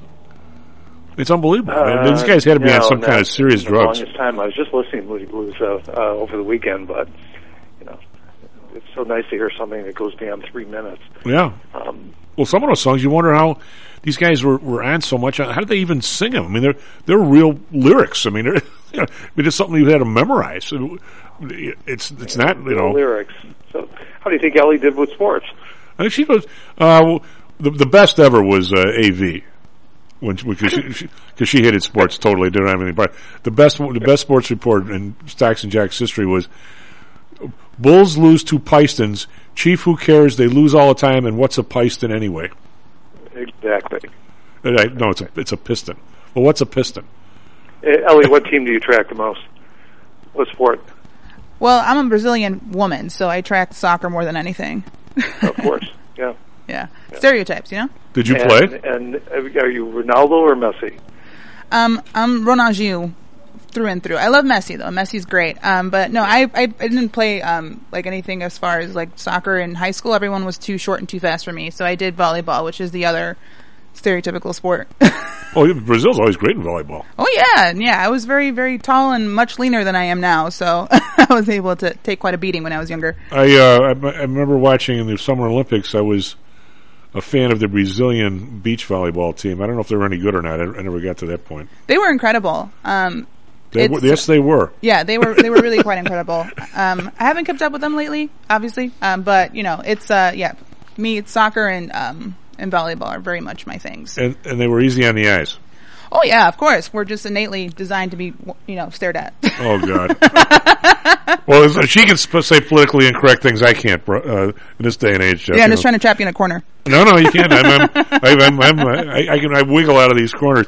Jeff, what? Uh, And then what's well, as long as we're quizzing here, what's your booster vaccine thinking, Al?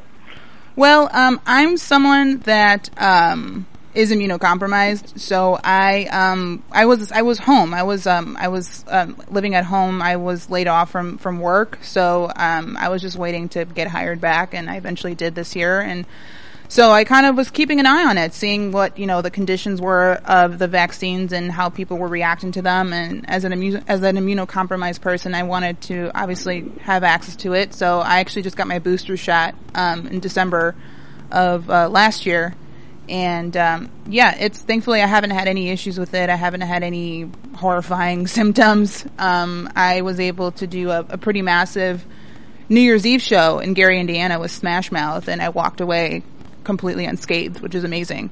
Um, Ellie does uh, rock, rock stuff and bands and things. yeah, I do band stuff. Oh, like what? Um, I'm a lead singer of one band, and I produce music for some local musicians in Chicago. Um, I did um, a collaboration with this one band called And the Animal last year, and that dropped in June. And then um, uh, we did uh, that was in June of 2019, and then um, in 2020 I did um, another collaboration with this Afro Jam funk beat type fusion band called Eso and they excitedly enough played at Millennium Park with that music last year. So that's exciting. Wonderful. Ellie, what's the uh, the state? I haven't. Well, let's put it this way: the, the friends I have in uh, Ogden Dunes, two of the friends aren't talking to each other, right? So the you know how that goes. Well, the, and, but the husband is in the music industry, and they they he and his buddies play a lot of uh, graduations, weddings, you know that that that, that level of. They didn't do squat for like a year and a half. Is, is any is any of that come back or not?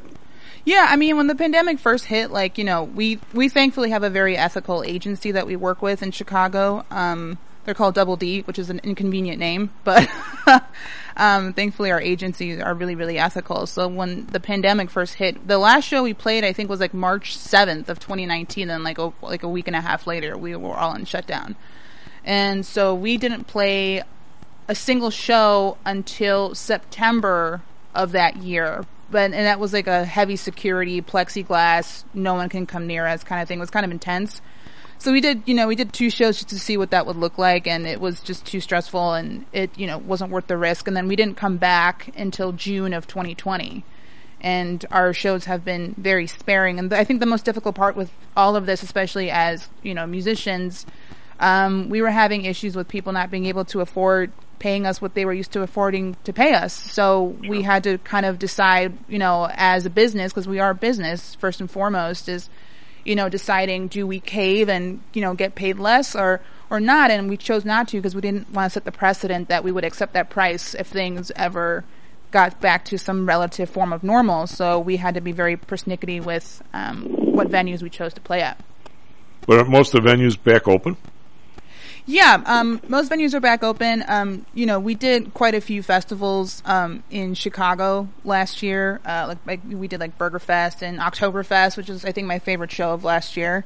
Um, it was insane, and it was it was fun. You know, like thankfully people in Chicago are relatively respectful of each other. You know, and we've I've I've had some interesting shows where um, you know, there's obviously different states and different cities have their opinions about how to handle the, you know, the situation that we're in with COVID 19 and it constantly mutating, which is obviously very scary. So I'd say Chicago is number one in actually handling themselves. And uh, no one's perfect, you know, but, you know, it's, it's been a really huge collaboration between, you know, uh, Star Events Management and the Chicago Police and our security teams and, you know, the musicians and the stage hands and the people that come, you know, everyone's, you know, trying to do their part. And, um, you know, as an artist, I really appreciate people actually making an effort to stay as safe as they can be and actually still support us. And, you know, their excitement that we came back after everything we all went through was, um, it was, yeah, it just, it melted my heart. Well, good, Yeah, good. Of course. The, and uh, what's your band's name again? oh, my band's name is Run Forest Run.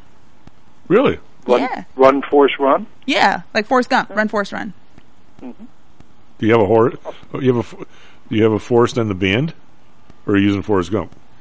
No, it's a it's a reference to Ah, okay. uh, to Forrest Gump. It's a it's an uh, all genre inclusive '90s cover band. Okay, Yeah, it's pretty cool. good for you. Thanks. The uh, well, Jeff, what uh, what what do you when you when you see the uh, well, I mean, the, the money's all over this this COVID, and and if I were to make any changes, it, it's it's not about it's not about the disease. I just if you were to, and I think if you, if you and I and, and uh, we'd bring some of the staff here. I mean, uh, Ellie, Ellie seems pretty darn bright. We might have to include her in some of these, like when we're going to solve the problems of the world stuff. Uh, if you were to take a review of the entire mess, day one, when it, I'm going to say, I'll, I'll go out on a limb here and say, it unintentionally escaped from a lab in Wuhan. Uh, if, if it went through an, an animal, they would have found the animal by now. They haven't. They found SARS, what, within several months, which am- animal it went through to get the humans. These guys are good at this stuff. If they can't find it, I'm saying somebody inadvertently, inadvertently, unintentionally, and without malice, let it escape from the lab, either on their own person or whatever. I, uh, that's my, my read of this. And all along the way, from China lying to everybody, to the center, the World Health Organization, to the CDC, to everybody somehow had a finger stuck up somebody's behind here with, with either money to Wuhan and shouldn't have gone there or something they were embarrassed about. And all along the line, then Big Pharma got involved and Fauci held up treatment, it appears, in, in favor of a vaccine, which is sort of what he did with AIDS years and years ago. Because he's a, he's a, he's a, uh, you know, he's a vax guy. Now, somebody, I think, somewhere, someplace, Jeff, once in my lifetime in this country, somebody should go back and review the whole thing and see all the mistakes that were made. And w- when did Pfizer enter the picture? I mean, how much money is involved? Why why are they still giving people those disgusting nose uh, things where they stick the thing in the back of your head when they could be using the saliva test, which is just as good and, and a lot less, lot more. Com- how do these people get involved to the point where you can't make policy against them and they, they control the agenda? I don't want American Airlines paying Harvard to come up with some stupid story that you're safe on a plane sitting next to somebody, but you but you got to be six feet away on a sidewalk. I, I, I don't I don't want that in our system, Jeff. I just don't. I mean, but but do I have any chance of getting anywhere with this? Well, no, likely not. You need you need political cover, and you know, assuming altruistic motives, you you need to show that you're moving the needle. So, you know, uh, of course, administration is going to you know go to the pharmaceutical community for solutions, and and you know, lots to be said, obviously, for what was accomplished with with warp speed and getting dry. You know, I, I think that's that's another story to be written. Sure. As to did we, what we learned that you know we don't have to wait five and you know six seven years for things to go through FDA trials and efficacy trials and and by really cutting into that regulation, it was really an amazing amazing opportunity to reconfigure what we do from a regulatory standpoint in the medical and pharmaceutical communities by by this case study by saying, okay, what happens if we really let's start over with no regulation? You know, how quickly can we get a solution to to, to market? And and and obviously, you know, the story hasn't been fully written. We might find out in five years that uh, we're all taking a very flawed, you know, solution. That had there been more time involved, that it could have been either more effective or or not done any harm if that's indeed a possibility, and I'm not.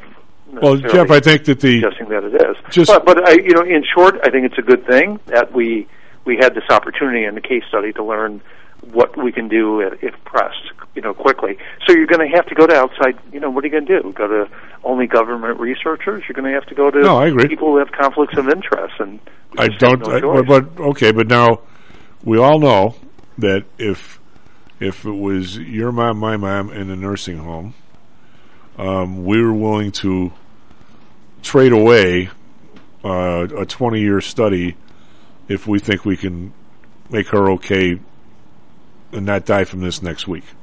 Absolutely. We absolutely know that, and we're going to do that, and we're going to make that trade. Now, a year later, I'm not going to start jamming five year old kids with this thing. I, I, I won't do it. And yet now all of a sudden that's where we're going. That's a that's a totally different question. Yeah, yeah, and and the uh, the willingness of people to uh, subject you know young children to this is kind of Especially since they me. I, I'm glad I'm not forced with that that decision, um, but that's just a it's really interesting that people are so willingly and so trustingly making that decision. and, and forcing where, it on where- people. where there's literally no data set. That's Right. all. I There's mean, no there's data no set. data set. There's you can't say after five years, you know, here's here's the impact that the vaccine has on a five year old. There's no data. No, and there's no, and plus the amount of, of five year olds that are dying are very, very. I'm sure there's some somebody somewhere. I mean, there's always somebody somewhere. Uh, what do you what do you think about uh, Justice Sotomayor's um, um, false statement? uh, by the way, you're the first, you're the third person that told me about it. I didn't hear it. What did she say? She said, and you know, now that they're you know live streaming the Supreme Court proceedings, this is caught on tape for everybody. It's been played over and over again, and, and very searchable. She was speaking to the the overall threat of COVID in her remarks, and making the case that this is a you know a special moment that requires you know special consideration and emergency response. And uh, as part of her justification as to why the OSHA rules might allow for the administration to mandate vaccination for healthcare employees that are federally employed or corporations that have 100 or more employees in the in in the course of making the case for that and clearly that's what she was telegraphing was her bias you know toward that direction she said here we are with this unprecedented level with 100,000 children in the hospital which we've never seen before and that's not even remotely true No. the CDC director was on a Sunday uh, news talk show forced to address Sotomayor's comments and said no the number's like 3500 not 100,000 and in most of those cases there's other issues at play here with these children There's uh, the and then she went on to make the case that if you are a a child at the age of 5 versus a vaccinated you are far safer than you know a fully vaxxed uh, senior uh, you're far safer from the threat of, of, of COVID. Well, the the first month this thing came out and people started dying, uh, I read some stuff from uh, wherever the hell it came from, Korea or someplace, and it was if you were under the age of five, the the normal five or six, the normal flu is ten times worse for you than COVID. If you were somewhere in your late teens, they were about even. By the time you got to over seventy five, COVID was like thirty times worse than a normal flu. I mean, it was a I, I, I, don't, I can't even. Well, I don't know much about disease. Yeah, I look at parsed data like that on a regular basis, like almost daily. I can't speak to that specifically if it's still the case. It certainly was the case. was the case. and there is no there is no way that it would be worse. So even even if there's been movement there, there is no way that a five year old is uh, more threatened by COVID than he would be by a flu as of today, Right. with all the data we have. So that still remains. Well, we, we've we've we've we've moved into two areas, and this is what I think if I ever could have a, an adult beverage or a cup of coffee with Justice Sotomayor is we're we're, we're moving into directions where the, these precedents. I don't know. Maybe she wants to go there. Uh, it, it used to be that if you had a flu or something, I mean, not if you had smallpox, that I get, but if you had the flu or something, everybody everybody went to work. Everybody was on the bus with each other. Um, you know, there's a chance you're going to get it, or a cold or whatever. You you weren't expected to, but now the story is some people think other people have a responsibility to like stay away from them or something, or, or they have the ability. You know, they get to full, fall back and get their sandwiches delivered and their, and their mail picked up and their garbage picked up, and they should be able to stay home. And other people need to. There, there, but now there's an obligation that if there was an OEX pit today and somebody coughed, you know, a, a red light would land on his head and say you have to leave the pit. Uh, I, that that's a direction you have to be very very careful before you, you get on that slippery slope Sure. because I don't think we're gonna we're, we're gonna we're ever gonna get to the point where we, we beat the cold or flu. I mean, we might have a uh, you know a flu shot or something, but I mean, if we start going that way, that if, if I if I went over to to Pete's Diner and I heard the cook the cook cough, and a week later I got a cold, I got an action against Pete's Diner. Do we really want to go down that road? I mean, I you know I guess if I want to become uh, God, who who's the guy that uh, talk about somebody who turned into one of those disgusting creatures on earth? That was Howard Hughes's gig. Remember reading that story about Howard Hughes? No. Howard Hughes was uh, uh, he was a Mormon, right? I believe. Not that that, but he. Uh, and, and and not that I, I look at guys very much, but a, a handsome guy, a brilliant guy. He invented, you know, you know what he uh, invented to this day is it one of the most amazing feats in aviation? No. He invented the flush rivet. The flush ribbon. Rivet. R I V E T. What, is that? When you look out on the on the uh, look out the window Oh, and you see the wing of of the plane, you see all those rivets, and yet Yeah. the rivets used to like a regular rivet would stand up above the wing. And can you imagine the drag? Sure. He, he invented the flush rivet, where it was flush to the to the surface. And uh, and he and he he was a brilliant aviation engineer. He, he put together the Spruce Goose, which flew what 100 yards or something. But as the guy got older, he became he became so germophobic that he he sequestered himself. Was at the top of the dunes or the desert, and he was the top floor. He had these kind of Mormon weirdo dudes taking care of him. He wouldn't let a doctor near him, so his fingernails were like half a foot long, and his teeth were falling out of his head. He wouldn't let a dentist in. Yet, if you walked to the bathroom, you had to roll paper towel down because there was a germ there. That he didn't care if his teeth were falling out of his head.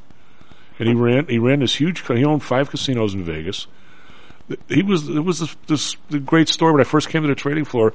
The uh, his company. Um, he's his boss or his boss, the guy who worked for him. He would send down handwritten notes from the penthouse, and he never he never met the guy. It was like it was like trading by Zoom. He never met the guy. So he would send out. They were the guy. They remember the day they tried to buy ABC. You remember this? Sure. Yeah. And then and then the next day they sold all the stock. Right. You know why? He he watched he watched the dating game that afternoon, and there was there was a, a, a you know a darker skinned he was he was Caucasian but he was darker skinned guy. They hooked him up with this girl, and he thought that they hooked up a black guy with a with a Caucasian girl. Didn't want to own any station that would do that and sold the stock the next day. Oh, so the thing, the thing ran up on a Tuesday. And I was on the trading floor. I was on a brown badge, so I couldn't get on and trade ABC.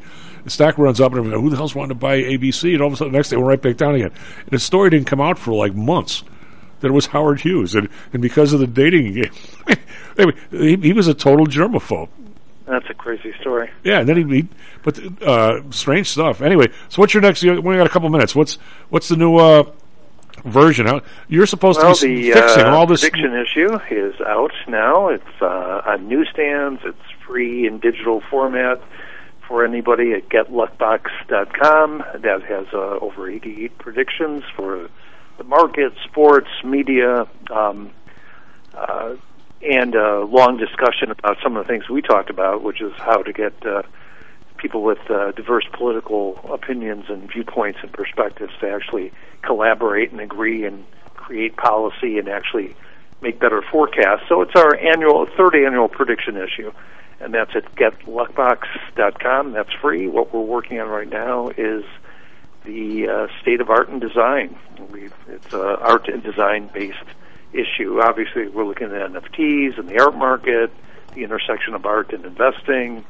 We've just interviewed uh, Chris Law. He was the head of design at Adidas, Converse, and Vans Wow. about the intersection of hip hop music and its influence on on designing sneakers and sneakers as investments. And then we're looking at uh, Sotheby's and Christie's and why their business models are are uh, essentially free call options. You know, in terms of how they approach the s- sale of a painting.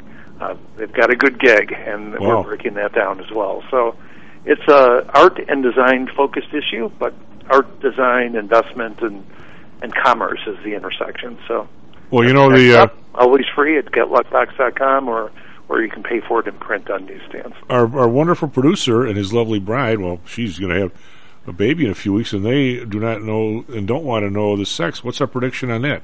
Are we going to get a little Maddie or a little Joe? Oh, no kidding! Is this her first? Yeah. Yeah.